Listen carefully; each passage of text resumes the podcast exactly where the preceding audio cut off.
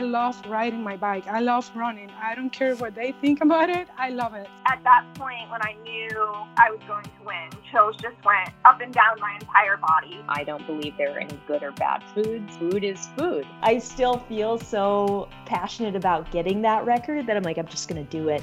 As an athlete, I was like, what's my story or what's your story? What can you learn from it? And what can you teach people?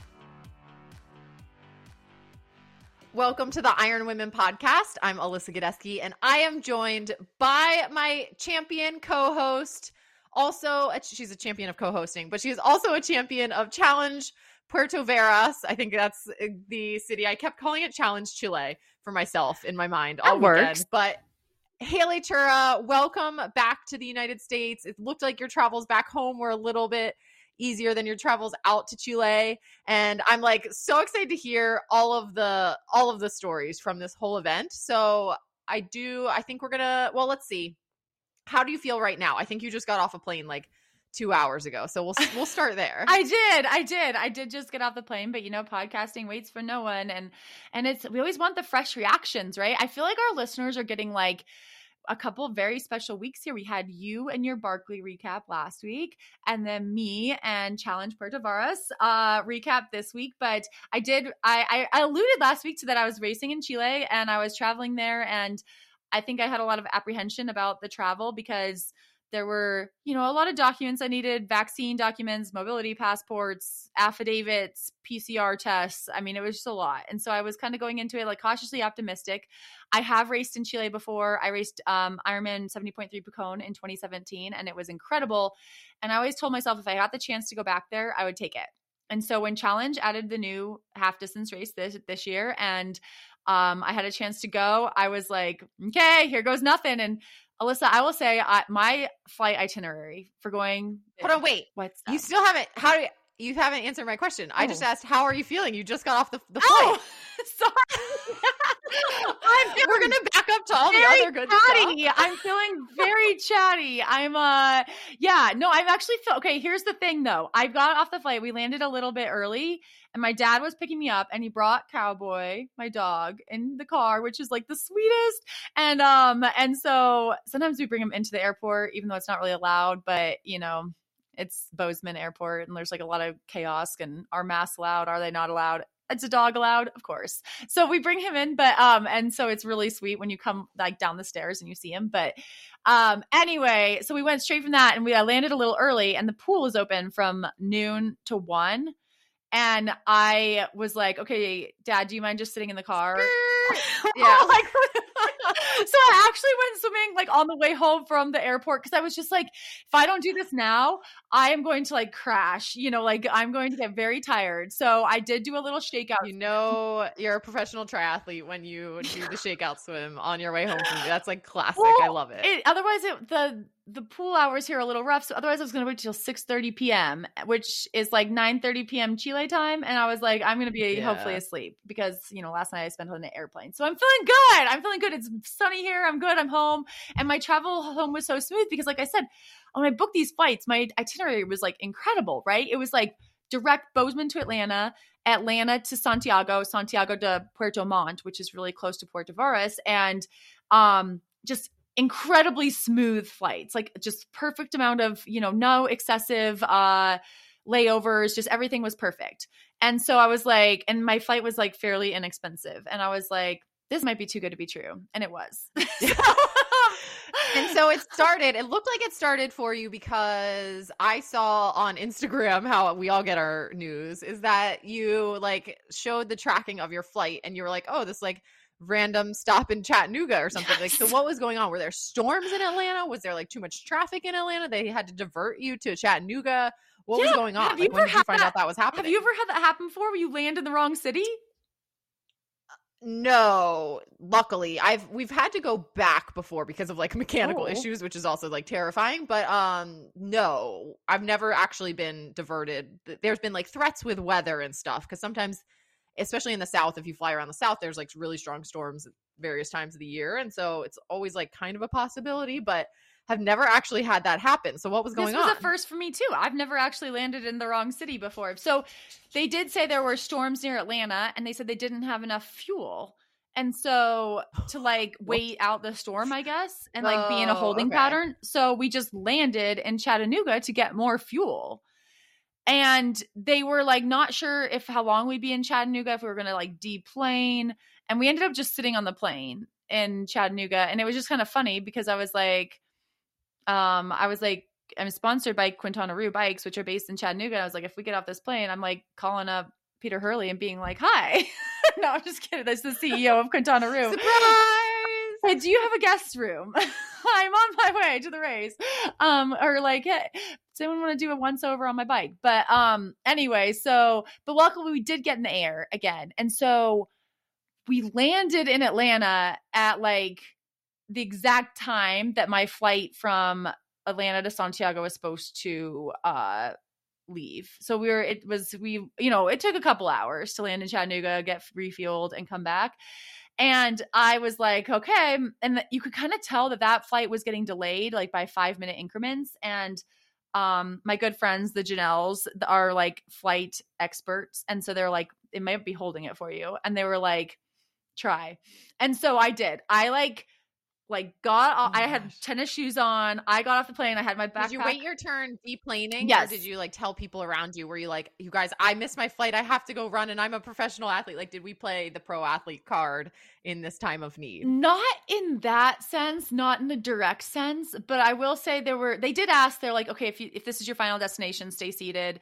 And I was in like row twenty-eight. I was kind of far back. And so there were quite a few other people who had connections who were also trying to get off the plane quickly. And so we get into the terminal and we fly into Terminal A, and I'm flying out of Terminal E.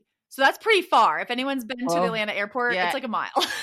But so this is actually, so actually when I came to visit you in Atlanta, I learned all about the Atlanta airport because I learned, I was like, so I had never been to an airport that big really, and like attempted to walk. And I remember trying to like walk between the terminals and being like, oh my gosh, this is really far. Like, this is why they have this nice little train system, because like most average humans would never make this walk, because this is like really, really far and long. And yeah, yeah. So you decided to forego the train and oh run no, it. I used the train. I wasn't going to try oh, okay. to run that. So, but I had to run like from the end of A to the escalator, which was like, I mean, it had to have been at least a and those escalators mile. Are so long, yes. And the escalators move so slowly there, and those are like my nemesis, because it's like, oh, you're trying to sprint and people are always blocking and they're not standing on the right side, and mm-hmm. you're seeing the doors close in your face. Yes. Yeah, okay. So, so first I start running through Terminal A, and I, these couple guys had a head start on me, right? So they were running too, and my like competitive to the same flight.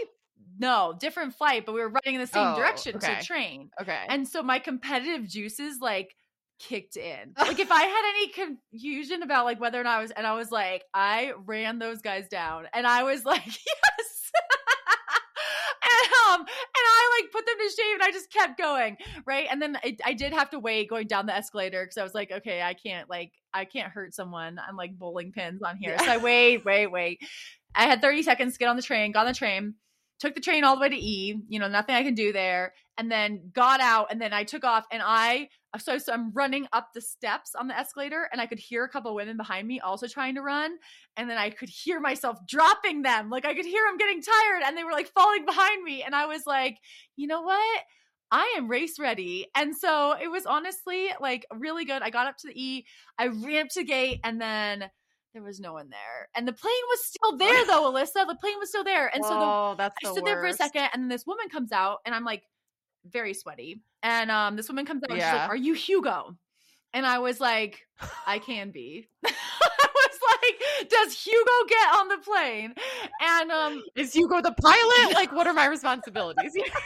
So I was like, uh, I'm, you know, no, I'm Haley Chura. And so, and then this other guy came up, he had gotten a ride in like a, one of the carts. I was like, that man was probably a little smart, but I did get there before him. But, um, and they're like, are you Hugo? And he wasn't Hugo. And she's like, I'm going to see what I can do. And so I was like, oh my goodness, we might get on. And she went back out, and she's like, the tower won't let me. And so oh. we like missed it by like minutes. She's like, I was trying to hold it. And then a couple other guys came up, and none of them were Hugo either. I don't know who Hugo was. Very special person. Okay. Apparently. Must have been. Yeah. It sounds like he was important, but yeah. yeah. So I didn't make it, but if they, the thing is too, if they let Hugo on, they would have to let all of you, right? right? Because that would otherwise be like a thing. So dang, you needed hero. Yeah. So anyway, didn't happen. But again, one of the great things when I did book this flight through Atlanta, I, I mean, it was on purpose a little bit where I'm like, okay, if I got stuck in Atlanta, that's one of the best places in the world for me to get stuck in because I know a lot of people. And that was, I um, had, you know, been texting with Betty and Ernie, and they were on their way to the airport to come pick me up. And um, they also have Diamond Delta status, so they could we I didn't have to stand in a really long line. We like just got like on a call line, so then I could like rebook myself, which was also very nice. But um anyway, and so they picked me up and I went and stayed at their house, and I got to hang out with Betty, who's also a friend of the podcast. And so um hang out with them. I got to go for a swim. Um she actually had a spare bike that I just put flat pedals on. I did a little easy spin because I didn't get my luggage. My luggage stayed there, but Um, she had a couple some extra Smash kits so I could feel right at home riding the trainer. And um, so anyway, it worked out. I got to see my coach, Matthew Rose. Is he's in Atlanta. He stopped by, and um, my friend Shelly came by, I think after lunch. One of my athletes, Nadia, she was able to come by during her lunch because I just was hanging out at Betty's. And then I got a piece. I had to get another COVID test because like it had to be within a certain number of hours. And so that was a little disappointing because it was like a little extra expense, but in all in all, it actually ended up being like a really fun day. And, um, and then I got on that flight the next evening to Santiago, and it went, oh, it was delayed. That was what happened. So the next evening it was delayed. So I actually ended up missing my connection in Santiago the next day. And so oh, no. I know, so I was delayed. I missed the press conference. I missed like so much stuff that I was supposed to do in Chile, and um, like a swim with some people Oops. and photo shoots. And so that I felt a little sad about that, Ugh. but I made it there. And um, I will say, Alyssa, like Puerto Varas is an excellent race venue. Like if anyone wanted to, you know, take a trip to to South America, I think this race, this Challenge Puerto Varas, is probably logistically the easiest. Like my issues were all with flights in the United States, but flying to Puerto Montt, it's like a twenty minute taxi ride into Puerto Varas. And um, it's just the perfect race venue. You have this massive lake. And once you got there, was your like connection flight in Chile at the same airport? Did you have to transfer no. airports to like the domestic airport? You have to transfer. Oh, that's nice. That's always terminals. So I did have to, oh, and I was but, very sweaty yeah. for that one too, because I tried running again and it didn't work. I was just very sweaty. But not having, I've had, like in Taiwan, you have to transfer to a domestic airport. That's, and that's like, a, that's I've done problem. That in Argentina too. Yeah, that one's, no, this one is yeah. very easy. You just, it's just terminals in Santiago. Okay. It was pretty, you. I did have to take my bike from one terminal to the other one, but I did this in twenty seventeen too. So I was like, haha, I know how to do it. I remember. But, um, I, I will add that like the Chileans were so helpful because when I landed in Puerto Montt, I thought I had a transfer arranged, like someone to pick me up at the airport and drive me to Puerto Varas. But because there'd been so many issues with my flights and I came in at this random time, um, no one was there. And there wasn't any Wi-Fi at the airport. And so I was like, oh, I can't call anyone. I'm like just standing there with my bags, my bike, and looking lost. And like this taxi driver went and found a rental car guy agent who spoke English, and they came up and they were like, can we, you know, do you need help? And I was like, Whoa. I know, just like randomly. And I was like, you know, I, I, if I can get Wi-Fi, I can contact the person who I think was supposed to pick me up and let them know I'm here. And so they were like, come over closer to the rental car desk. And they gave me the password for the rental car agency Wi-Fi so that I could make oh my the gosh, call. That's yeah. so nice. And yeah. so it worked. And then I ended up, I just took a taxi, which, um, you know, it was not, it was fine. It was great. Like the taxi driver was trying to teach me Spanish, which, um, was beyond my capability in a twenty minute taxi ride. I felt almost like I was like how I talked to Cowboy, where it's like, look, Cowboy, dog, you know, bone. And I like, he was like pointing out volcano. And I'm like, okay, volcano. I get that. And then it was like, he would say the name of the volcano. And I'm like, didn't quite catch yeah, that one. Okay. So I feel like I was disappointing him a little bit, but it had been a long couple days. Um, but, but the ride, it, yeah, go ahead. Oh no, go on. Keep telling, keep going. I was going to say Puerto Varas, like the town, I think it's like forty thousand people. So it's a good size. It's like similar to Bozeman, and it's this huge lake, like five volcanoes around it. And all the hotels are just like right along the lakefront. And so like everything for the race was really, really close, like the hotel to transition to the finish line. expo, everything was like in walking distance. And I think that would be that way if like you stayed at any of the hotels around there. It's not like there's just one hotel. There's like tons of hotels. And I think their busiest season is like January, December, January, February. And so we're just like coming off of their, their busiest season, but it's like resort touristy, lots of restaurants, you know, lots of pizza and ice cream and all the, you know, good food that you want. And yeah, pastries, dessert, coffee, and, um, and dogs. A lot so of dogs. Hold on, I'm going to stop you there. Oh, Which I, that one reminded me of you, but I was like, cause you know, and like they have all the community dogs that I, they had that in Argentina too. And it's just like, there's like, well, cared for dogs. Behaved, yeah, everywhere. Like, yeah, like, yeah. So I want to hear about the race because Haley, I believe this was a wire to wire win, at least in the report that I read, it was a wire. I didn't, I wasn't able to catch the coverage, so I can't comment on that. Um, but I did hear that it was a wire to wire win. I heard you had quite a gap coming out of the swim. I think you like, I forget the stat, but I'll just make one up. But you, I think you were like the third fastest overall swim of the day or something like that, including the men pros or something like that. So you had a fantastic swim. You came out with like a six or eight minute gap, I think, on the rest of the field. And then friend of the podcast, Laura Siddle, someone we both like um, to race with and against. She's been, you know, on the professional triathlon scene for a while. I think she managed to kind of narrow that gap quite a bit. I think you guys probably saw each other maybe in T two. Like you knew she was there is my guess from what I read. And then you just laid the hammer down and you were like, not today, Laura, sorry about that. And just managed to run your way to the finish tape first. So is yeah. that, did I like give the you right play by play? I mean, were you there?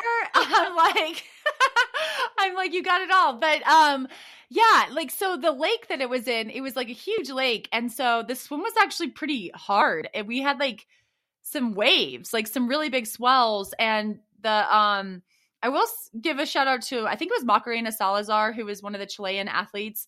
Um, you know, the start, it was, there was some like confusion on how many minutes we had until we started. And so like, I thought I heard thirty-three minutes, but I think it was actually like closer to thirty seconds. And so she's like, she was actually like translating and she's like, no, no, no, it's like fifty seconds. And then she was like, it's on your mark. And so that was really, really nice. Like, I, I have to give a little, a lot of credit to my fellow competitors because since I came in a little late, like I was talking to Laura Siddle before the race and I'm like, okay, so the bike course goes left and the run course goes right. You know, I just hadn't had time that normally that's the kind of thing I would have done in the days before. I'll admit, I also like didn't have, I, I didn't know where to pick up my race bags. So I was like, I made my own. Like I was just like, I, there was a little bit of a D I Y to my efforts because it's just, that's what you kind of miss in that last day. But I think one of the nice things is that I'm a more experienced athlete. So I was like, and I have raced in South America quite a bit. And I'm like, okay, sometimes this chaos brings up my best. I'm just going to go try and do it. And without necessarily having everything perfect. And, um, and so that was good on the swim too, because we had these pretty big swells and I knew that that was pretty good for me because I'm a stronger swimmer and we did start five minutes behind the men. So I was just like totally on my own, like totally alone. And it's a big lake. And I'm like, just try not to think too much about it, but it's a beautiful lake. Like when you're close to shore, it's actually really clear. And with this beautiful sunrise and you can see this like huge looming volcano and the temperature was like sixty-two, which is perfect for me. And, um, you know, I like it a little on the chilly side and I felt really good. And I'm just like, I um I knew I needed to get a lead on the swim because of the women who were in the field. I was like, okay, got to get a bit of a lead. And so I think I did have a few minutes coming out of this water and hopped on the bike. Um, I, uh, you know, I we were nervous that it would be a little cold on the bike, but I was actually quite warm and it's just a out and back, I think like three thousand feet of climbing. So like up and down rolling hills, um, you know, it was, it was It was nice road surface for most of it and just straight out and back. Thank goodness I didn't have to know any turns. And at the turnaround, Alyssa, though, you had this like huge volcano. Like I need to find out if there's photos from the turnaround. Like surely there was a Whoa. photographer out there because it was just like you look because you just like are getting closer to the volcanoes, I think. And it's like that was like what you see at the turnaround. It was insane.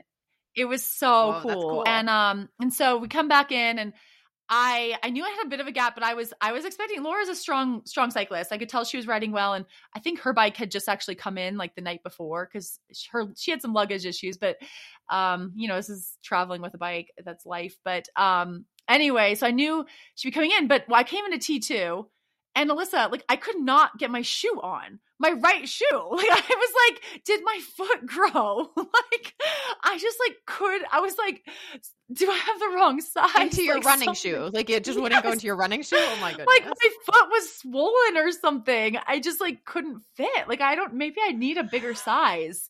But like, I was just like, almost like, what do I do if I can't put my shoe on? But I finally jammed it in there. And, um, but in that time, like Laura came into transition and I was like, I can't let her get out of transition before me. Did you, did, and, um, it, did you have to sit down in transition to put your foot in? I didn't sit down, but I was close. I was very okay. close. I probably should have, I probably should have sat down because I was just like, it just like, and it was like the laces were all, I was like loosening them as much as they could. So it was weird. Something like my foot was swollen. I don't know. Maybe there's but, like um, a mouse in your shoe or something. Don't say that. Um, gross.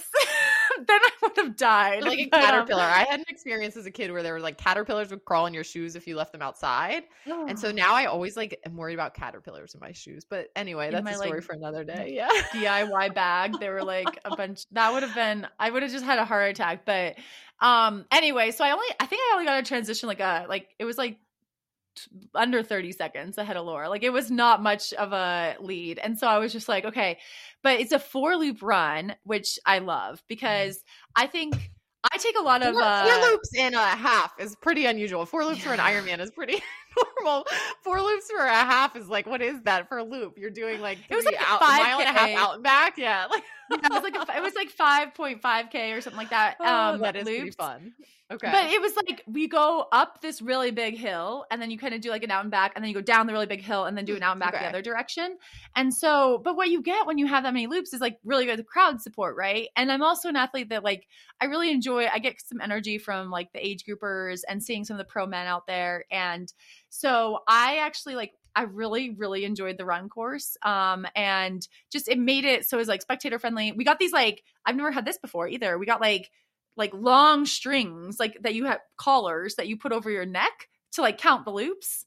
Oh. Because, oh, that was the other thing, Alyssa. So I you left- have, uh, for people who haven't done loop courses, typically you get these like cotton looking scrunchies, but not really scrunchies, but like big like hair bands almost that like the people are waiting at the turnarounds and they like hold them open and you shoot your arm through and then you have to wear it on your wrist. And that's like your indicator yes. of loops. That's what you usually get. Yeah. But we got like long strings that I wore like a sash.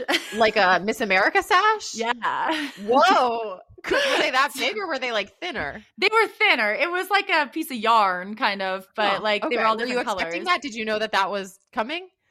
I found out the day before. So okay. I okay, but okay. I was glad because Alyssa I would have been like, what is that thing? I'm not wearing that thing on the run. Like if you didn't know it was coming. No.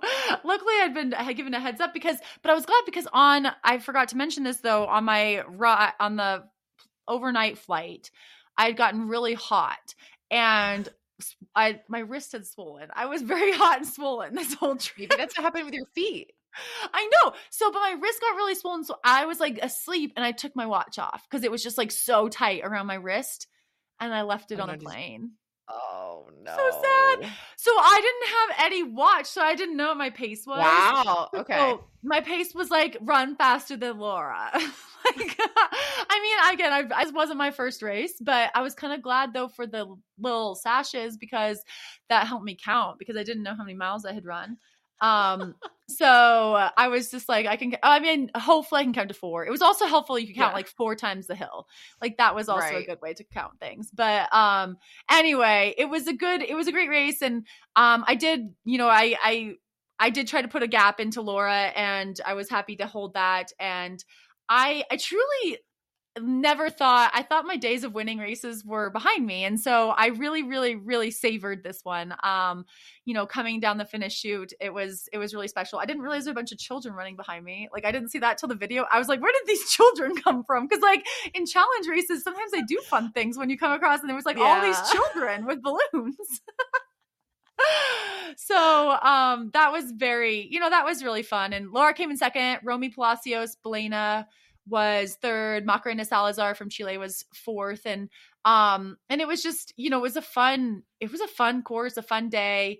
Like I thought it was for a first year inaugural race, just incredible location. Um, well done race. I would highly, highly recommend it. And, Also, Alyssa, I will give a shout out to men's winner, Sam Wong, because afterwards we were walking to awards and like this guy stopped and was like, oh, I want to get a picture with the winner. And Sam was like, you need to get a picture with the women's winner. And so the guy did. Oh, I was nice. Like, I'm a Sam good. Wong fan. Yeah. So, okay, I mean, good. It is. Good job, yeah. Sam. I know. I think he's, I mean, yeah, it was, it we was a good, it yeah. was very cool. So I That's think awesome. It was a great, a great trip. Not as long. I wish I could have spent more time there both before and after the race, 'cause it was just an incredible location. And I, I do highly, highly recommend that race, especially if you, you know, want to dip your toe into like the adventure racing. I think it logistically, that is a really, really, really fantastic race. Oh, that's awesome. I, that got me excited for like traveling this season and things happening. And, you know, it was, it was really fun. I did, I knew, I think Betty might've been on the Dynamo account on Sunday. I was like tuning in, 'cause I was like, if anyone's able to catch this live coverage and figure it out, it's Betty. She's got it. So I was like frantically checking any social media she might be on and updating so that I could see what was going on. And I was getting, I feel like just one degree, right, of delay. So I could like see what was going on. She was, she was, I feel like there was must have been a delay on who what was happening at one point, because I saw her on Twitter being like, we need updates on the women's race. And so I, you know, I feel like as soon as it was, you know, as soon as you did cross the line, I was able to catch that. So thank you, Betty, for always, I can always count on you for pushing those Haley updates through. And I really appreciate it. And it was awesome to get to see you breaking the tape yet again. Um, so congratulations, Haley. And thank you for coming back, not spending another week down in South America, coming back to podcast and sharing all of that with us. I know, my travel back was so smooth. It was, everything was on time. Everything was great. Weather was all great. Again, I got in early enough to get a swim in. So, um, you know, my luck definitely has changed, but, um, you know, I mentioned earlier, there were a lot of dogs in, in Puerto Varas. And when I first got on with you, there was an extra dog in the screen. So wait, so tell me what's happening. Do you have a new four-legged friend? Yes, Haley. So classic, like classic move to finish a big race, have a little bit too much downtime and be browsing the internet rescue sites and see this little handsome face pop up and be like, that might be the one. Um, and so it happened pretty quick last week. I saw a photo of a dog that just looked absolutely adorable. It looked like he kind of fit the, you know, check the boxes of things that we would be looking for for a second dog, like wasn't a puppy, you know, very active breed, um, very handsome, and just looked like he needed some love. I thought, you know, this could be the one. I checked him with Matt, and Matt agreed we should go meet him. And so we met Max on Friday. We actually brought him home. The rescue let us take him for the weekend as like a test run. And I mean, Haley, like, how many times could you take a dog for like a test run and not be like smitten, right? And I mean, honestly, like he's definitely not perfect, right? Like it's not like him and Ramona hit it off instantly and it was like, yes, this is a sure thing. I think that people who have uh, rescued dogs, gotten dogs from your local shelters and rescues, like, you know, a lot of times the reason that these dogs are so special is like the process that comes with it, right? Like seeing how they grow and develop and like kind of find their way into the family that they now realize is theirs. And so, um, but within two days, so he's, he was like a completely different dog. So by the time we had to give the rescue an answer, like yes or no, we could already see these glimmers of hopes. Like Matt could, Max, not Matt, Matt, Matt is my boyfriend. Max is the dog. Max, you know, there's some like, going to be alliteration um, going on there. Wait, Max was the name I know, he came with. We, he's already Max. Max is the name he came, and he's, he just turned five years old. So at first we thought he didn't know his name. We were like, maybe this is one of those fake names and we can like change it, but he definitely knows the name. So we're keeping it because he's five and like, it's way easier to, he knows the name, like maybe it'll evolve in time or something, but he's, he's definitely Max. And he has already kind of become a lot calmer. He's really settled in well. He's learning the ropes from Ramona. Um, she's teaching him all of her bad habits. And so um, he's here to stay. So, yep, you, he's like a – he's giant, though, Haley. He's like sixty-five pounds. Ooh. He's pretty tall and lean. Um, but he's a Weimaraner lab mix. We think he probably has some pit bull in him too, but he's definitely an active dog that will be able to run and run while we ride. Um, mountain bike trails and stuff like that with us. So we just have a little bit of training ahead of us until that all can happen seamlessly, but looking forward to it. He's like a gentle giant. He's very sweet. And we, we were definitely excited to have Max around. So that was a fun little recovery activity for me to be doing. Um, and now I have a, a running partner as I gear up for whatever will be yeah, next. Yeah, I think in the like three minutes that he was in the room with you, I saw him give you like like twenty kisses. I mean, he was like jumping up to like, make sure you know you're loved. I mean, he definitely seems like he, he, he's in love with you. And so, um, the affection seems to go both ways, but I'm so happy that that worked out. I mean, that was a fun, fun surprise for me to come back. And now Alyssa has two dogs. Hey, how are your legs doing? I know that I had a lot of concerned, uh, listeners and, you know, people from last week. How are those, how are your legs doing? The briar scratches, the cellulitis, like, how's that? So the briar, I should have worn pants that like, I'm wearing jeans that won't roll up, so I can't show you, but the briar scratches are actually almost all healed. Like I can show you my arms. Okay. At least.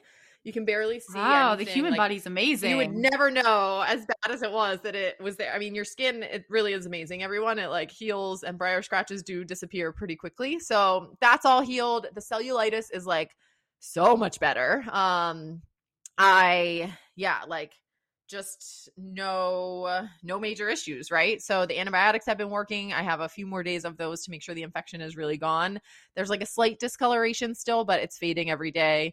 Um, I'm feeling really good and healthy. Um, I had a little bit of a tweaked knee kind of coming out of Barkley. I didn't talk too much about because I wasn't quite sure what was going on with it, but I was able to get that in and checked out last week, and, um, definitely, you know, nothing major, going to be okay. And I have like the green light to start training kind of fully again. So we're building back up this week. I'm feeling good and mentally good. Um, just a reminder to our listeners too, coming off of a big race like this, there is a lot going on. Your body's been going through a lot. So this is one of those times where I schedule, like look to schedule my Inside Tracker, just basic panel to kind of do that check-in. It's been um, a few months since I last did one. And I just like to make sure that like the big training volume that I just did, the big racing and everything, and that I'm like, you know, good to go in all aspects of my body as I start to build for the season ahead. So um, that's something I'll be doing in the next month or so. And they are a supporter of the podcast. You can get twenty percent off of your Inside Tracker at insidetracker.com forward slash feisty, or message Haley and I. We both have done it, and um, good experiences, and find it as a valuable resource for us, keeping us healthy. So that's something on, you know, my to-do list. But yeah, overall, I'm feeling good and recovered from Barkley. It's been fun to kind of tell the stories a little bit, you know. Um, one of the things that's kind of like stuck is that like I did a lot of unpacking last week from it, and the unpacking is sad when you don't get as far as you want to in a race, because you're like unpacking those food bags that you didn't get to, right? I've been like eating SpaghettiOs every day for lunch because we had bought all the SpaghettiOs as like something I might be eating in between loops, like things like that. So every time I have the SpaghettiOs, I'm like, oh, I should have been eating those at loop four, right? Um, so those kinds of things are like reminders and stick in your head um, as as they do. Um, and so that's, it's fun to now be in a position where, you know, hopefully I will get another shot if Laz would ever let me. And so I'm I'm kind of, I haven't forgotten about all of it, and I'm definitely like still in a mindset where I'm making sure I'm noting the things from this year to do better in the future. Which that is exciting. is exciting. I'm so glad your legs are doing better. I'm glad you you seem like you have a lot more energy, and I can't believe it's been it's been two weeks, right? Like now that we're recording this, it's been two weeks. Mm-hmm. I can't believe it's already been two weeks. Like, ah, time flies. But um, yeah, take those notes, because I have a feeling you're going to be back out there, and no cellulitis this time, and um, and and uh, and you're going to get to those SpaghettiOs. I have a feeling. I have a feeling like those spaghetti. We've been having a lot of ramen. Ramen. If anyone needs some ramen um, dinner ideas, I'm like becoming a pro at like how to use ramen noodles and make a decent dinner that's like fulfilling. Um, because we also bought a lot of ramen in preparation for multiple loops, and so lots of ramen stir fry happening in the um, Gadeski-Szymanski household nice. These days. And we are not doing a mailbag question this week. We have some, so thank you to everyone who has written into our mailbag. Uh, you can still send in your questions, ironwomenpodcast at gmail dot com, and we will get to them eventually. I just talked a long time about uh, my race, and we have a really, really good interview, so we're saving your questions, but we will get to those in the coming weeks, so keep sending them in, and thank you to those of you who already have. But Alyssa, Do you want to intro our guest this week? This is a this is a big one. Yes. So this is a super exciting week. We were really excited to welcome Mary Cain to the podcast. For those of you who might not know Mary Cain's background, so she took the running world by storm. She came out of high school as one of the most, as the most successful teen runner in the country. This is like twenty thirteen, twenty fourteen timeframe. And I'm just going to put this into context for you, what coming out of high school as like the most successful teen runner in the country looks like. It means she was running a four twenty-four mile. Um, it means that her national high school records that she set are still standing. So she still holds the eight hundred meter, one K, fifteen hundred, three K, two mile, and five K national high school records that she set then are still standing today. Um, Mary went on to run professionally. And then in twenty nineteen, she was profiled in the Equal Pay series, which was an opinion video series done by the New York Times and Lindsay Krause, showcasing, showcasing the insurgent athletes who are dragging women's sports into the twenty-first century. Mary's piece was called, I Was the Fastest Girl in America Until I Joined Nike. Nike. We definitely recommend watching and reading that piece, um, maybe after you hear a talk, or maybe pause this and just go check it out. I think it's like a seven-minute video and then a, a read on the New York Times site. In twenty twenty-two, she was named by Women's Running Magazine as one of the Power Women of twenty twenty-two. And so that celebrates the fifteen women who are reshaping the running industry for the better. Now, many of you might have heard Mary Cain's name if you read Sarah Wassner Flynn's piece in Triathlete Magazine about Mary's latest athletic adventure, which is with triathlon. Uh, she raced her first competitive elite development triathlon this month. She talks to us about that, about the mistakes she made during that, about all the good stories from that race, from her training, from learning to become, you know, a triathlete, and where she's looking to go in the sport in the future. So we are super excited for this interview. Thank you, Mary, for coming on, and we'll hear from Mary next.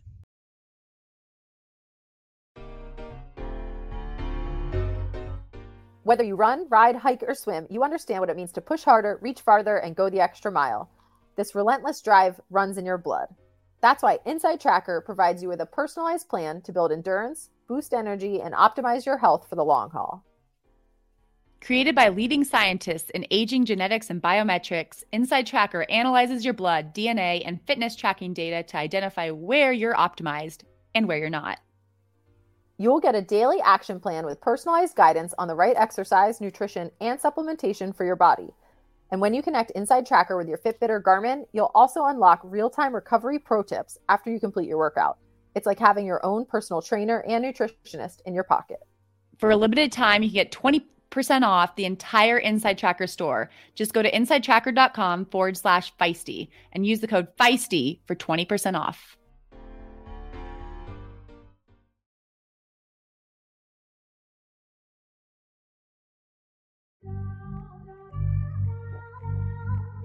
Hey, so good news. The Feisty Women's Performance Summit is back for its second year in twenty twenty-two.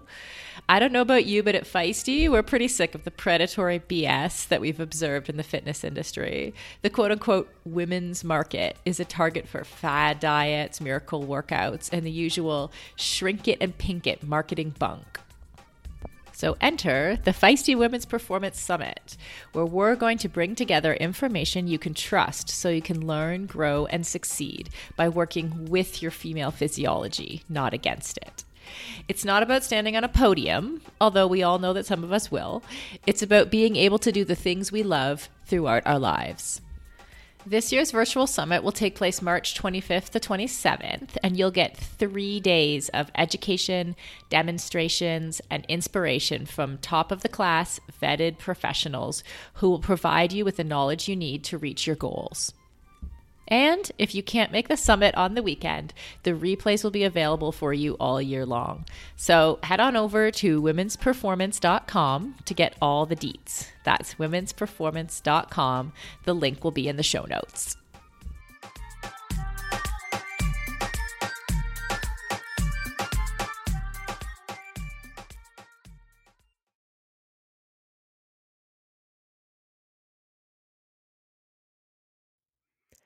Mary, welcome to Iron Women. We are so excited to have you here. Yeah, thanks so much for having me.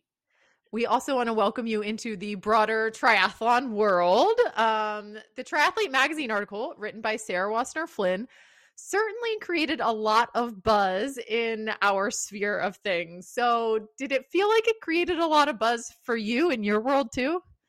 Um, a little bit. I, I would say in general, though, I was more trying to like kind of come out ahead of things versus like, um, I don't know, like maybe announce something that was like that much of a secret. Like, I feel like a lot of people, at least within like my sphere, like already knew I was doing triathlon. So they were kind of like, oh, I guess other people didn't know. Um, so in some ways, maybe that like immediate impact I didn't feel.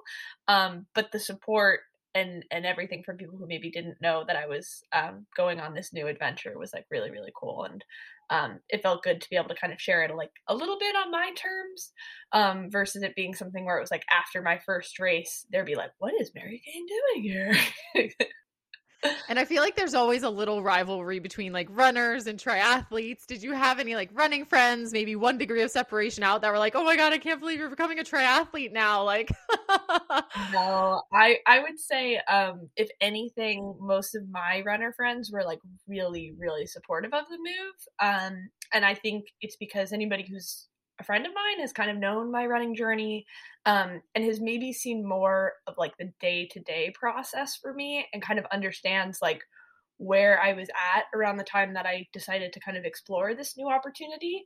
And so if anything, I think they were like, get out of here, run, pun intended. We are glad you're here. And that first kind of big race that uh, you alluded to uh, was the National Triathlon Development Race in Clermont, Florida. So this is a, a draft legal race designed to bring together like the top young talent from across the country to race the draft legal format and potentially qualify for your elite license. You finished twenty-third in Saturday's race. Like, how do you feel about your performance? Oh, it was, it was one of those things where it was honestly a lot of fun because I did everything wrong that you possibly could do in a race. And I think going into it, part of the reason that I, I kind of um, worked with Sarah on creating an article was I realized I was like, oh, wow, I know my expectations are a zero. Like, my expectations are, let's try to finish the thing. But my name is one in which, you know, people will maybe see a twenty-third result and go, oh, Mary's going to be disappointed. Meanwhile, I was like, I don't even run. Like, that five K, I don't know where that came from. That was great. Um, so for me, honestly, like I, I wasn't really thinking about this at all in regards to performance. This was way more just an opportunity to kind of observe what a triathlon is. Um, because I have probably been training now again for about like eight weeks. Um, and so a fitness perspective, like I'm just at the beginning of things. And then from a skills perspective, um, you know, I would say I elevated myself from the negative numbers to a zero having completed that race. um, but yeah, it was, I, I honestly, if people saw me at any point, I was probably like laughing on the course, and I love that. I, I saw your Instagram story that showed you trying to put your helmet on. I think there was like, or maybe take it off. I can't remember. It was t- take, putting it on or taking it off. But we've all been there, right? So we'd love to hear some of these rookie mistakes. I mean, I love reminiscing about some of my rookie mistakes because I think triathlon is a sport where no one really like comes out of the womb knowing how to do a triathlon, right? Like it, it, you have to learn it. And so we all have those, those stories. Um, so what, besides the helmet, can you tell us what, what went on? Yeah. And, and part of the reason I also always want to say to people that I, I talk about this and I, I kind of am a little maybe silly and I joke and I try to laugh about this is I think there's a difference between taking yourself too seriously and like not, and, and also betting on yourself, right? So like, I'm here because I want to do really freaking well in triathlon. But if you're going to do that, you have to go through the levels, you have to go through the steps. And I think the more you can kind of like share with young people that like, it's okay to be a beginner, it's okay to mess up, that's, that's super healthy. Um, so I guess to start, I raced sick. So don't do that, kids. Don't race with a chest cold. Um, and I think some of it, there was a lot of different reasons. Part of it was I kind of thought at first maybe it was just allergies. Um, and then like, damn, the race, I'm like this. So definitely not a good thing to do, because if you line up at the start of a triathlon and you're congested and you're wearing a cap, you will not hear somebody say, on your marks. So I'm the foolish old lady standing there like, you know, back in the day, I was an eight hundred meter runner. I'm going to have a great start here. And then they shoot the gun and you're just like, oh, okay. So I run into the water and, you know, definitely didn't get to unleash that like inner eight hundred meter runner. Um, this is going to be a long saga. There's a lot of mistakes, ladies. Get ready to buckle up. I love it. I love it. um, and what happened was pretty early on, I was like, I can't breathe. Like, now, in retrospect, I'm like, oh, honey, you had, like, a horrible chest cold virus. But at the time, I was like, am I having a panic attack? There's, like, these girls who are, like, trying to drown me in the water, and I've never really, like, done this before. What is happening? So I, at a certain point, kind of went into my, like, inner, like, F this mode. And I was like, I'm a strong enough swimmer. I'm going to learn open water swim. This isn't the day for this.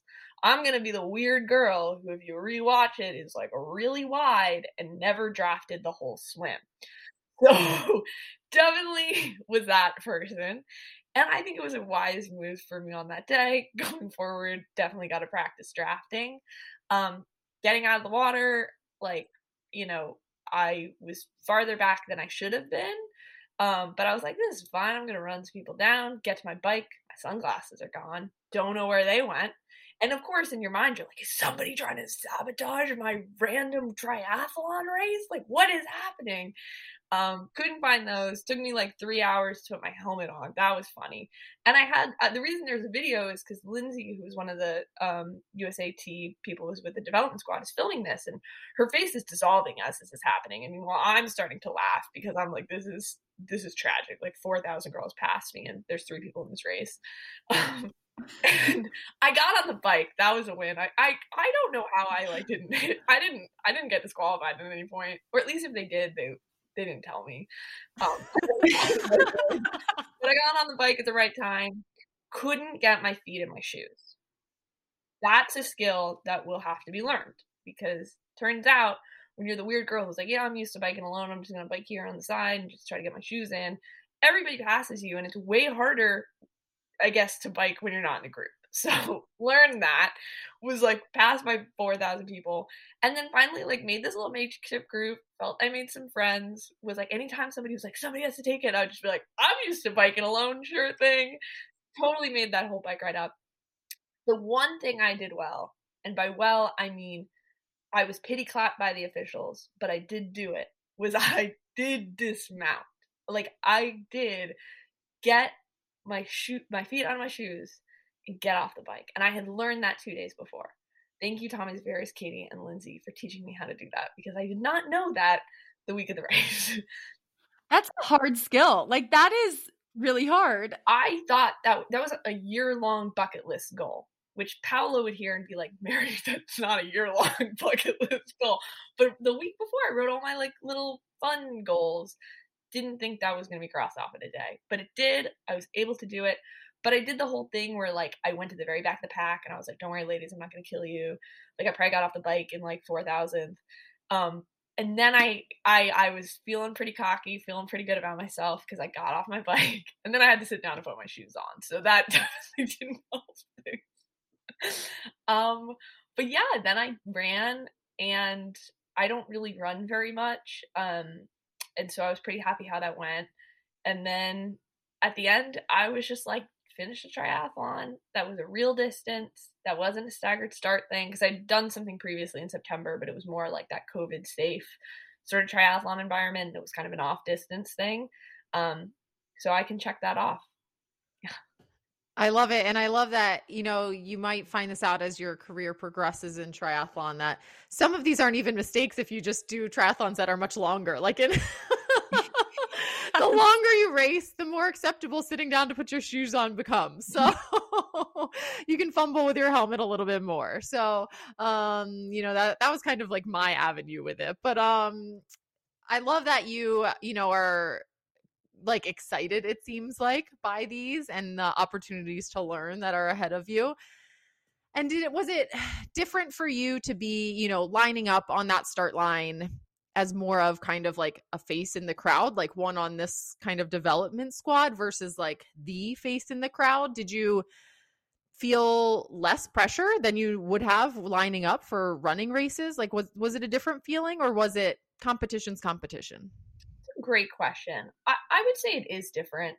Uh, I think, um, you know, I can't really show up to a fun run without people kind of being like, oh my God, Mary Cain's here. And like, I don't really run very much. So sometimes I'll be like, yeah, that's not really a super impressive feat, people. Like, I'm here, but I'm going to jog a six minute pace. Um, so for me, I think being in a race like this, there definitely, like, once I was in it, like, people recognized me, they cheered. But it, honestly, like, when I was running girls down in, in the triathlon itself, like, people were cheering for me. And I just thought that was really nice. And I don't know, in a running race, you feel it's kind of more this like, oh, Mary Cain passed me. But in the triathlon, it was kind of more like, damn, didn't I was ahead of her? Like, whoa, this girl needs to work on putting her shoes on. Like, I don't know, like, it was a much more encouraging, dynamic experience. Um, and so I think I probably was, I, I felt more like I did in middle school, maybe. Where it was like, you know, people, like, I'm always competitive. People knew who I was even then, but it wasn't like a big deal that I was in the race. It was like, I was one of ten girls who maybe you were watching out for, um, versus it being kind of like this, like, really over elevated, like, experience that, um, I think kind of reached a point for me where it, it took some of the fun out of running. And when you say you don't run much, is that due to injury or interest, or just to, so you spend most of your time swimming and biking, because that's obviously where you uh, probably don't have quite as much history? Yeah. So part of it is that I I stepped away from running this summer um, because I've had a very long standing issue with my running, um, where I think some compensations developed over the years um, based on past injuries that had been kind of mishandled and not ever really treated. And so I almost have like a slight, um, like a, almost like nerve based issue. And so it's something that I think long-term I'm going to be able to treat, but short-term, running is an incredibly aggressive sport on your body. And I don't want to long-term develop like kind of a serious neuro pathway issue.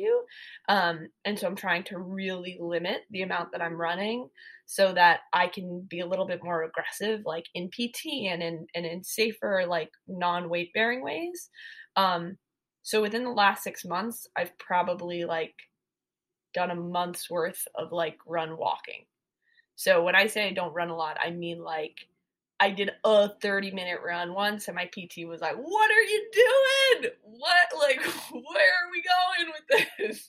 Um, so I really do not run very much. I, I mostly swim and bike. Um, but that's kind of like a hopefully short-term part of like a, a very long-term process.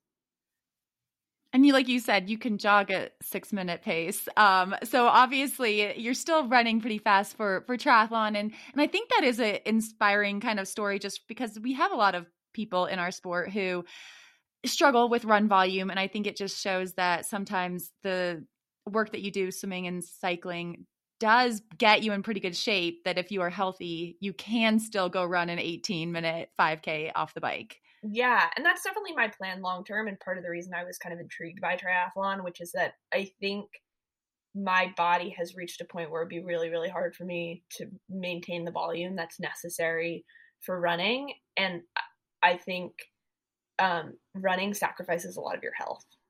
And it's something that you can be like proactive and prevent that. But once damage is done, like it's kind of hard to heal that and and to kind of work your way through that.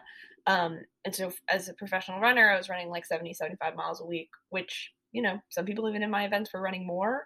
Um, and I look at triathletes and I was like, whoa, you guys think thirty is high? Like, I like this sport. um, so yeah, I, I, if anything, was trying to encourage some of the other kids within like the development groups um, that maybe came from a running background to like give running a little bit of a break. and maybe focus a little bit more on the swim, on the bike, on the things that they need to develop skills in, um, and maybe give their body a little bit of time to heal. Because I think from the very little I've kind of seen within the world of triathlon, it seems like runners either come in like me, where we're like, we don't really run, or they come in and they're like, actually, I'm still running sixty miles a week. Is this okay? Um, I just, I feel like there's a middle ground us runners could find. It sounds like, um, you know, after reading the Triathlete Magazine article or online article, it sounded like triathlon had been kind of in the back of your mind for a while. Um, you have a background in competitive swimming through high school. Obviously, you had been a runner. What about the bike? Did you have much experience cycling, and was that daunting for you? Because that's typically like a big barrier to entry in our sport. Yeah, absolutely. Um, I would say my level of experience, again, I just keep having flashbacks to my middle school self, where it's like, if you asked me at twelve if I ran, I'd be like, yeah, of course, one hundred percent. Um, I didn't run. Like I didn't. I ran like in gym class. And I feel when people ask me about the bike, I do the same thing where I'm like, yeah, city bike. Mm-hmm. Yep, totally. Total commuter. Do it sometimes. Um, or like spin classes. I mean, they had like a um, like a portable trainer within at the race, and beforehand I was using that as a warm-up, trying to look really legit. Yeah, I saw you your picture of you on that. I was like, whoa, she knows enough to use a trainer before a race. So she that was totally me and not Tommy, Katie, and Lindsay telling us to do that. Um and the whole time I'm on this thing, I feel like I want to get into my like inner, you know, New York City spin girl thing where I'm like doing the weird little crunches and like, you know, maybe a little movement, all the things my P T would be horrified by. Um but I would say that clipping in was something I had never done until I was introduced to um, C R P this past summer. Um, but in general, like, you know, Joe Malloy was like, you've done enough. So I, I'm going to say I'm going to give myself a squiggly, not a check, not an X, squiggly. And I think C R P is the Collegiate Recruitment Program. Is that right? That's correct. I think it's gone through a rebrand. Oh. I think it's now the National Development Group. Okay. I might have gotten that wrong. It's it's within that kind of same progression. Um, I think they realized they're like, Mary's not really a good collegiate person. Let's not uh, I want to talk about your swimming a little bit. I, I come from a swim background.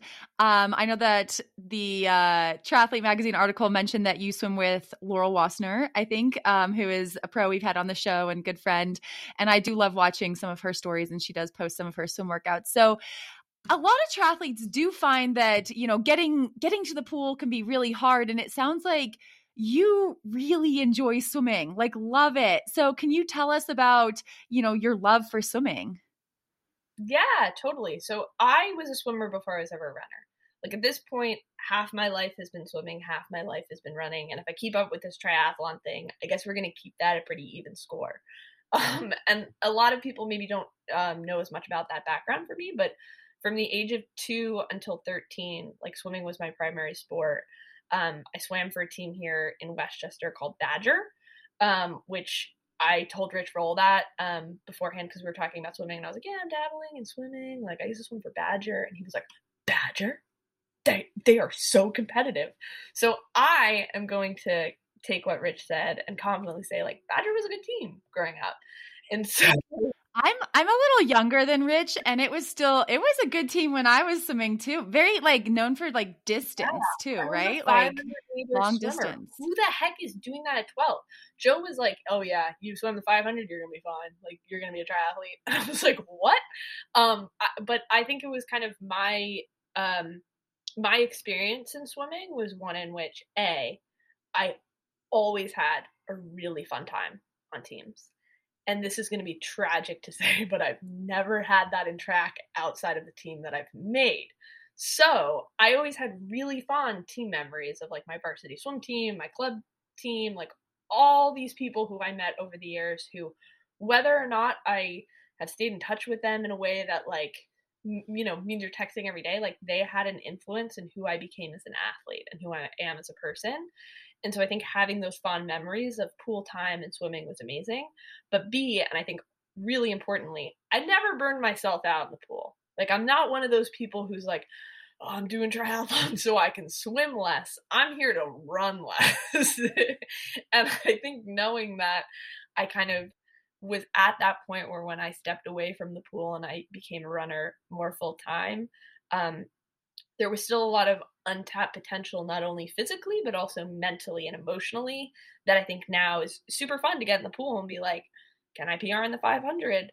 Um, and I think right now I'm about like matching my thirteen year old self shape, which my thirteen year old self is horrified and proud of that. Um, and, and just kind of curious to see where I can go from here. And Mary, you've also talked about doing last fall, you did a local sprint race in Miami. So this, this past weekend wasn't, you know, exactly your first triathlon foray. Um, and you also did the bike leg in a celebra- celebrity relay at the Malibu Triathlon last fall. But it's funny because, you know, reading about you, talk about it, you weren't quite hooked yet. Like it wasn't like you did those two things and you were chomping at the bit. You said you actually took six weeks off of exercise altogether. And well, I'm saying altogether after talking to you for the past twenty minutes, I'm betting that it really truly was like you decided to just not exercise for six weeks, right? And that helped you kind of figure out your next big pursuit. And so why do you think you had to step back to be able to see so clearly where you wanted to go ahead? Yeah, I think one big issue that I see in people who kind of like move from sport to sport is there's always a concern for me that like, am I just doing this because I can't really run at the level that I want to? And for me, this past summer, I kind of went through this, um, you know, experience of really just being like, I'm scared of what's happening in my body. I don't really know what's happening. Um, you know, how do I fix this? What do I do? And I think in a lot of ways, I went through an emotional retirement of running. And, and that's not some big grand, like Mary Cain's retired from running. Like, I don't think it works like that when you're twenty-five. I don't think you really retire from anything that you do. Um, and so for me, I pretty quickly after that was reached out to by Joe from um, U S A T. And it was kind of this like whirlwind experience where I was like, yeah, I'm in triathlon. And I did it for like two months. And I suddenly realized like I work three jobs. I'm trying to train in this new sport alone in New York City. And I'm maybe going through a quarter life crisis, and not in some big grand, like really bad way, but in a way where you're just like, my whole thing is I want to figure out what's affecting my body. I want to get to the root of that.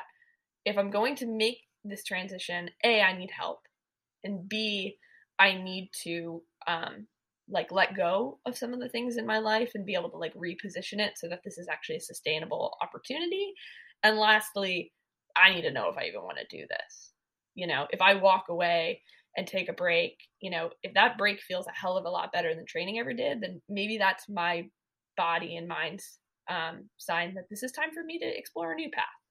And so I actually ended up taking off nine weeks completely outside of physical therapy, where I finally um, started working with a team that um, I'm really excited about the work that we're doing and, and the kind of process and progress that we're working towards um, as it pertains to this like losing control of my leg while running issue. Um, and over the course of that nine weeks, I'm going to say I had a blast. I loved it. I read so many books. I wrote so much. Like I did all of the things that I wanted to do. And at the end of it, I woke up on the day that I said I was going to wake up and at least make another like plan the next two weeks decision. And I just realized, yeah, having a break is great, but I'd rather, I'd rather give this one more go. And that nine weeks was enough time for me to step away from one of the jobs that I was working, reposition my schedule so that something would be more sustainable, reach out to other people like the Wassner so I could make connections. Um, U S A Triathlon was able to reach out to Paolo on my behalf. Um, so I could get maybe into like a, a more um, like sustainable group going forward. And so that was able to lay the groundwork for me to either embark on this journey or happily walk away knowing that that was okay. And so how, like, I'm curious, Joe Malloy, who you've referenced a few times, I'm, I'm unsure of his official title these days, um, but head of the national recruitment team, um, uh, development team. So did he just like send you an email out of the blue? Is that, is that how it happened? It was very serendipitous where I, um, I'm founder and C E O of um, a nonprofit here in New York City where I employ uh, professional female runners to serve as mentors. Um, and I launched publicly my team. Now, I never check my Instagram D Ms, but for like that, like few days during the announcement, um, our team's intern was like helping me check things. And she was like, oh, hey, U S A Triathlon reached out. And I like checked at the, it's like U S A T C R P's um, D Ms. And they'd actually clearly sent me quite a few over the years, but I'd never seen them because I don't check They D Ms. Just kept on sliding like, into those D Ms though, like persistence, man. And so I replied back, and it was Joe. And I also didn't know, like, it was just somebody signing their name Joe. So I also had no idea who I was talking to, like, the first time we were on the phone. And I was like, like, this guy sounds like he really knows what he's talking about. And I don't know, I've been in running, and, like, people at U S A T F, like, half of them didn't run. So you, you don't necessarily, like, know who you're talking to. And then I, I look up Joe Malloy, and I was like, oh, my gosh, this guy was in Rio. Like, what? Why is he reaching out to me? Like, what is happening? Um, and then a week later, I was in Park City for a camp. So you can see there was like a very, very quick, like, I'm going to try this. Um, and I think that's in a lot of ways why a break was really appropriate, really necessary. What about getting a bike? Did you already have a bike, or did they help you get a bike? Because that's always a big hurdle for, for starting triathlon. Especially during the pandemic. Where it was yeah. like, everybody was like, oh yeah, you want a bike? See you in forty years. Um, and so I, when I went out to the camp, um, I got to meet some people from Ventum, because the camp was in Park City, and they're based in, um, I believe Heber City, which is nearby. Um, and I had been riding a Ventum at the time. And so Joe encouraged me to kind of reach out to them and be like, could, do you think I could get a bike? Um, because nobody has a bike. So I was able to get one through them. It was, um, I think initially bike used almost more for like photo shoots or something like that.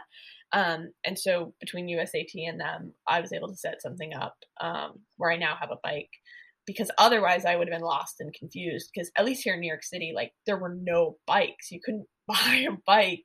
Um, they're only like back in the store now, and it's March. So it would have been, I guess I got mine six months ago. And what about the terminology and stuff and the lingo of triathlon, things like bricks and uh, I don't know, I'm just trying to think like off the bike, or I, I'm I'm saying the same thing all over again. But um, how did you learn all that at the camp? Because there's a lot of things that's like, I again, I come from swimming. There's like lots of things that swimmers say. I know I always say like, did you go a best time? Which I think running is like, did you go a P R? And so I know that my running friends make fun of me all the time. They're like, a best time? What is that? But um, did someone like help you through that, you know, just getting to learn about what a triathlon is? Is that what the camp was for? Um, you know, I think that's an ongoing process. I think that definitely like every, every time I'm exposed to more triathletes, I'm learning more. I mean, I had definitely learned a lot that first week, and then since then had been exposed to more and more and started following things more closely. And, um, but like, I can say like, I, I swam growing up, and the first time I got in the pool with Paolo squad, they were doing D P S. And I swear to God, I was just like, I have no idea what that is. And so I'm running through options in my head of like different acronyms. And the one I really, really kept coming back to was don't pool swim. I was like, this is always trying to be like in an open water swim vibe, like really try to open water swim this. By the way, like I've open water swam at this point like ten times. So I don't even know what that meant. But probably Paolo was probably watching me like boil in the pool, and he was probably like, that is not what's really happening. Um, so I feel like there's distance per stroke, distance per stroke. Is that what it was? one hundred percent, one hundred percent. Okay. But I'm probably doing the opposite, because I'm probably trying to like really like up my cadence and like be choppy, because I'm like, oh, open water. So I think to answer that question, I think I'm decently knowledgeable, but I'm sure there would be still things I would show up and look lost and confused. Because I mean, even my first conversation with Paolo, I just was asking him all sorts of running things, and I was like, "Do you guys spike up?" And he was like, "That will never be a thing, ever." Did, what do you think about elastic laces in your shoes? How's that? That was sketchy the first time that was introduced to me, because I really did not know that was like a thing until they said that was a thing, and I was just a little bit like, I tie my shoes in a weird like overly runner way, like, are my shoes gonna explode? Like, is this okay? Um, and then the first time I did it, I was like, oh, this is totally fine. So you don't notice it. Like, it's not different. But I think, and I think that's part of the thing I, I will say that I, I like about um, this whole experience in triathlon is that it it is making me experience sport in a brand new way. And I think it's making me let go of some preconceived notions that I even have about myself as an athlete, um, and realize, like, I am durable. Like, I don't need to tie my laces in that fancy way. Like, I can, you know, run less and still, like, feel good running. And, and I think all of those sort of lessons that you learn along the way are um, really, really powerful. And I don't know, I just would encourage more people to, like, kind of wake up one day and be like, I'm going to spend a month and I'm just going to swim and I'm going to become the ultimate swimmer that I can. Because sometimes doing stuff like that is just like a healthy way to reframe. And Mary, you told us a little bit about like your, how much you loved your swim team growing up and like that environment and how much it meant to you, and that you didn't have that in the track and field career as much. Did that knowledge that it could exist though, and that it could be a thing, kind of frame like what you were looking for in triathlon? Is that part of, you know, were you more steered towards a squad environment anyway? Or I guess, how did that kind of play out with you ending up with Paolo Sousa as your, um, your coach? Yeah, I would say, um, that like, since, um, also creating a team here in New York where I'm surrounded by women who are amazing, but like, I maybe just don't run enough to be like considered on the front team in the same way. I mean, if they listen to this, they'll be like, Mary, you are a teammate, like you're a part of this. but, but in my mind, I think, um, I maybe separate like swim team fun, run team, eh, except for the one that I made. Um, so I think, yeah, having that swim team experience growing up did remind me that teams are amazing and awesome. And it's just about finding the right people. Um, and Joe and Manny Huerta um, were the two who connected me to Paolo, and they just kind of felt it would be a good fit. And I think coming from my experience within professional sports at large, like I, I know what it takes to do very well in sport. And I don't necessarily know what it directly takes in triathlon to do well in triathlon, but in a general sense, I know the commitment level. I know what I want to give. I know this is something I really want to try. Um, and I think knowing all of that, I came to Joe and Manny. I was like, I need like a real full exposure and help, because here in New York, I can't really get that. Um, and I think some of these skills that we're talking about, and like learning what D P S is and learning about bricks and all of those sort of things, like it's harder to self-learn in triathlon. Running at the end of the day, like when we run for an hour, we cry about it for the other twenty-three hours of the day, and we don't really do anything. And it's just not, it's super physically hard, but it's not that hard to do on your own. But something like triathlon, there's so many skills, like just being able to bike in a pack, um, I think made it so that I realized, like, if I'm really going to give this a go, I need to be surrounded by people who are better than me, um, and who can really kind of um, help me learn on a day-to-day level.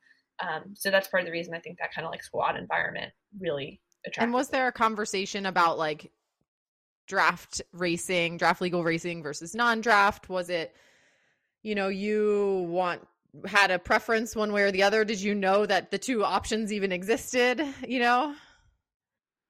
I think going into it, I was a little bit like, you guys are not recruiting me to do an Ironman, because that is not going to happen. Sorry, Iron Women. I was like, girl here ran a mile as a professional. Like, I'm not ready for running a half at the end of a race. Um, and even there was one point, like mid-camp, I said something to Joe, and I was like, I've never even raced at ten K. He was like, what? What are you talking about? And I was like, the most I've done is a four mile race. Like, we have very low, um, like kind of speedy, like runner at heart here. And so I think that's why for me, um, definitely the draft legal felt much more up my alley, um, from like a time and distance perspective. Um, but I think also just, I'm, I, I like the idea of really competing against people. And it's not that that's not happening in the non-draft races, but I think to me there's something like so cool about the fact that like there's a bike pack. And do I know how to do that? No. But do I feel really inspired to learn how to do that? Yes. Like, I think the whole idea that like skills really matter is so new to me and so intriguing. Um, while I think the longer distances, it feels almost more normal to me, or like you train really hard, you get really fit, and then you race. While with the draft stuff, it's a lot more like, yeah, you could be in world record shape, but if you're taking forty-five seconds to put your helmet on, like there goes the world record. And I t- you talk about like the difference, like even draft legal racing, five K, ten K, that's a long run for you. And triathlon training, because like you've kind of mentioned the swim and the bike are no impact, low impact, the hours are a lot more. So I'm curious about your, you know, if you, I know it's early, it's early in your triathlon career, but the comparison between your triathlon training and run training from a time perspective. Yes, it's definitely a lot more. And I'm, I'm probably doing half of what like top people do right now. I'm probably doing like eleven, twelve hours a week. So it's not, you know, we're being purposeful and we're not being like, oh, Mary wants to be a competitive triathlete. Here's forty hours. Like that is not, never do that. It's not a good idea. Um, but it definitely is more of a time commitment. And I think especially just because of travel, you know, like it takes me thirty minutes to get to the pool. It takes me thirty minutes to get home from the pool. And yes, I live right next to Central Park, so I can bike there or bike inside, and I can run there or run inside. But there's still this kind of like extra effort that you don't have to worry about quite in the same way that you do if you're running, um, because you can just kind of run out your door most places. Of course, that's a privileged statement. Not everybody can do that. And I acknowledge that here, but at least for myself, that's a big transition. Um, and so I, I think from a time commitment, it's definitely more. And that's why I had to kind of go through that break and really say, if I'm going to do this, I need to reposition things, because um, you don't just dive into a sport and suddenly be able to pay yourself by coming in twenty-third at a development race. So even like the finances and like figuring out like how to construct your career so that um, it supports that time and it supports that effort um, was something that was really um, kind of like a top priority for me.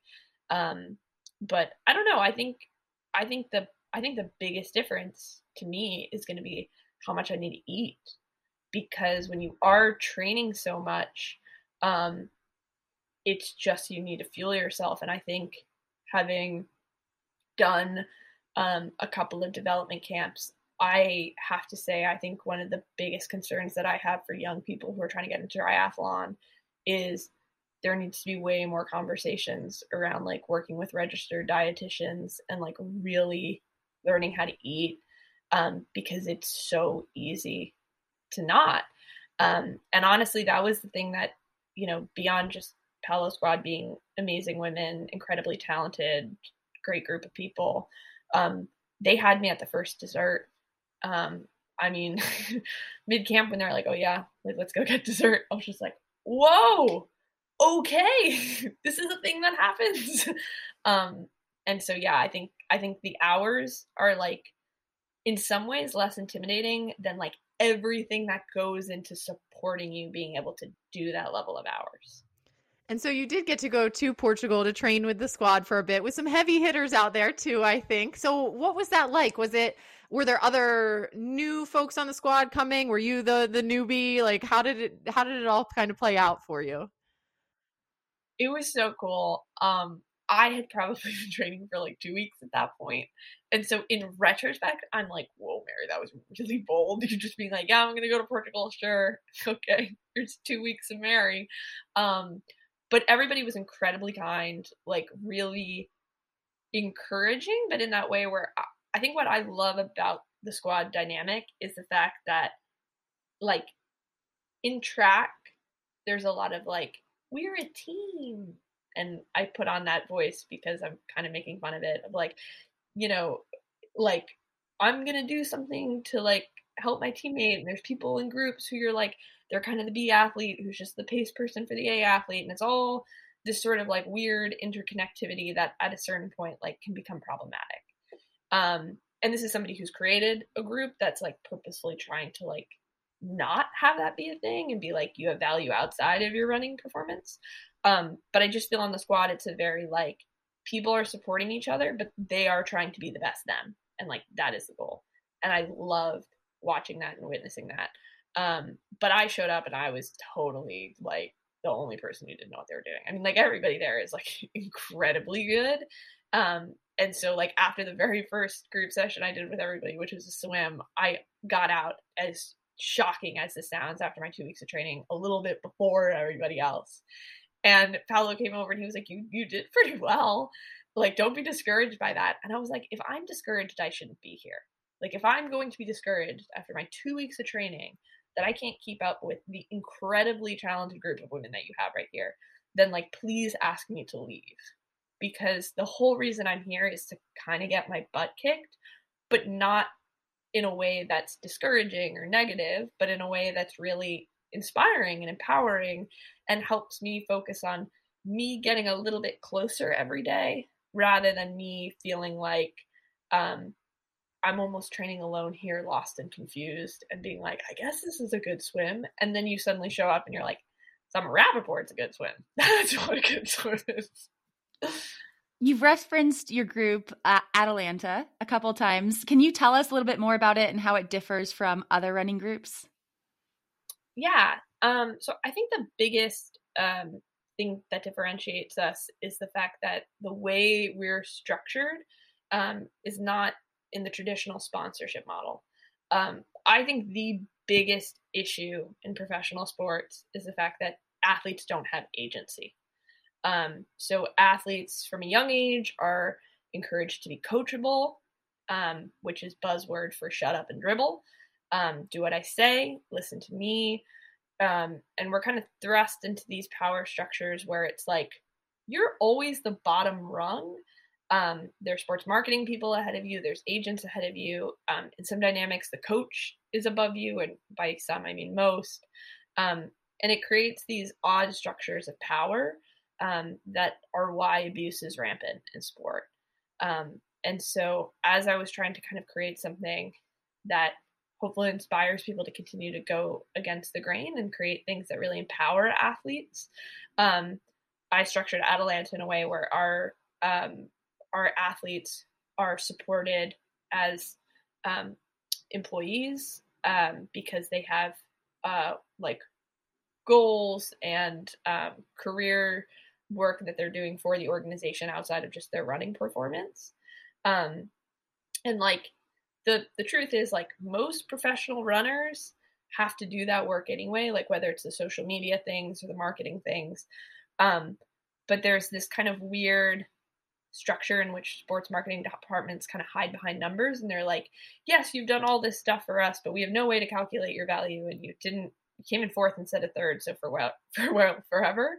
Um and we want to build our women to be more than just athletes, um to be like women who create change, um and so the work that they're really kind of mostly focused on is um, actually being mentors for young, younger girls um, in parts of New York that maybe traditionally don't get um, access to um, women like ourselves who are professional athletes who can serve as mentors. Um, so yeah, there's, I think the truth is everything about my team is different. And so sometimes it's hard for me to like pinpoint just one thing.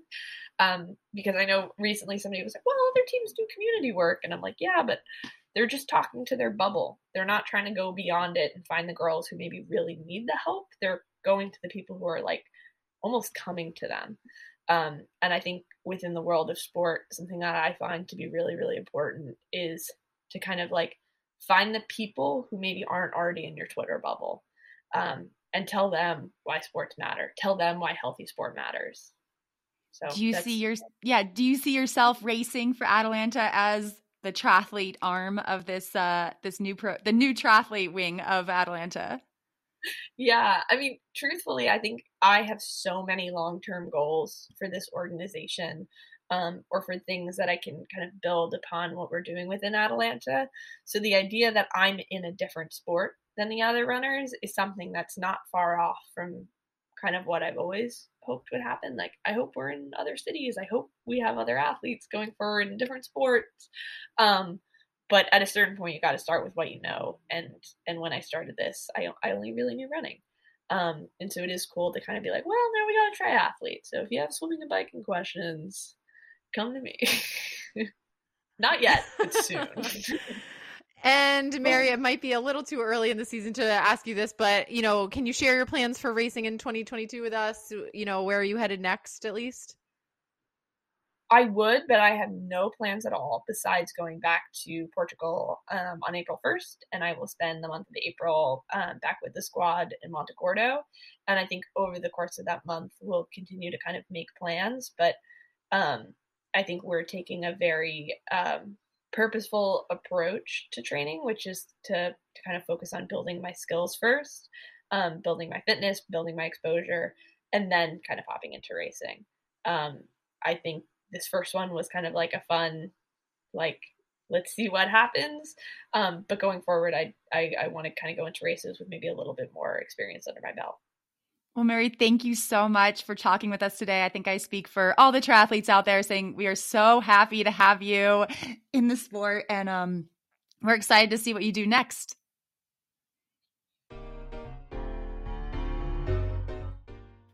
Alyssa, I have a fun story for you.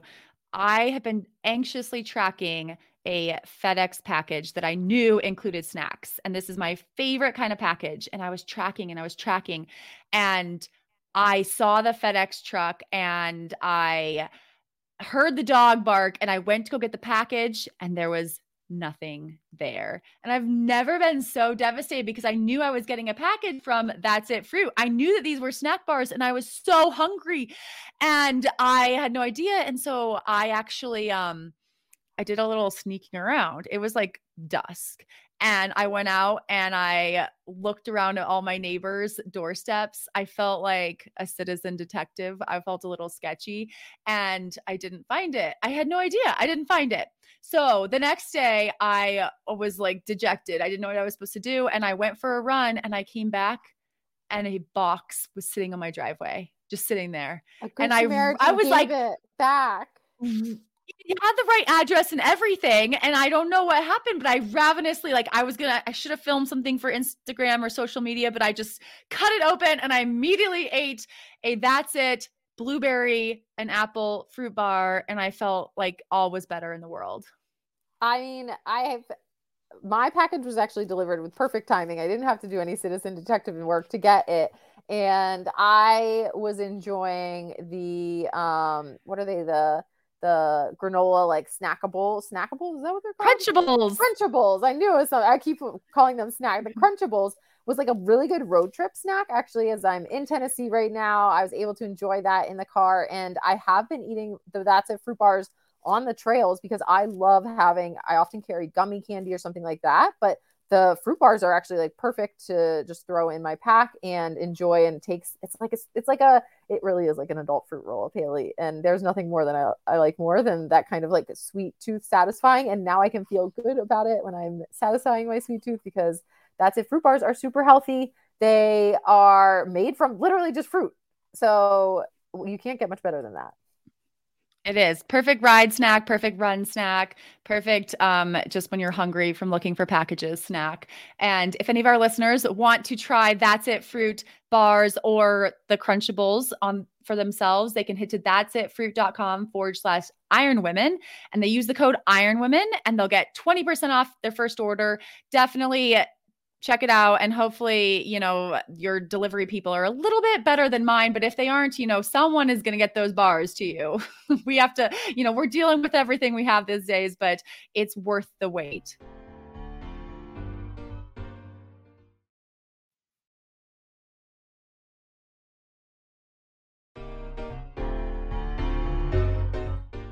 Iron Women is sponsored by TryHard. TryHard is the only company offering pre and post swim solutions for comprehensive protection of your hair and body. TryHard products like the Swimmer's Shampoo, Swim and Sun Face Wash, pre and post body lotion are all paraben-free, S L S-free, alcohol-free, cruelty-free, vegan, and non-G M O. TryHard products are even used by an Iron Woman you know well, Lucy Charles Barclay. Use code feisty fifteen for fifteen percent off at tryhard dot co. That's code feisty fifteen at tryhard dot co.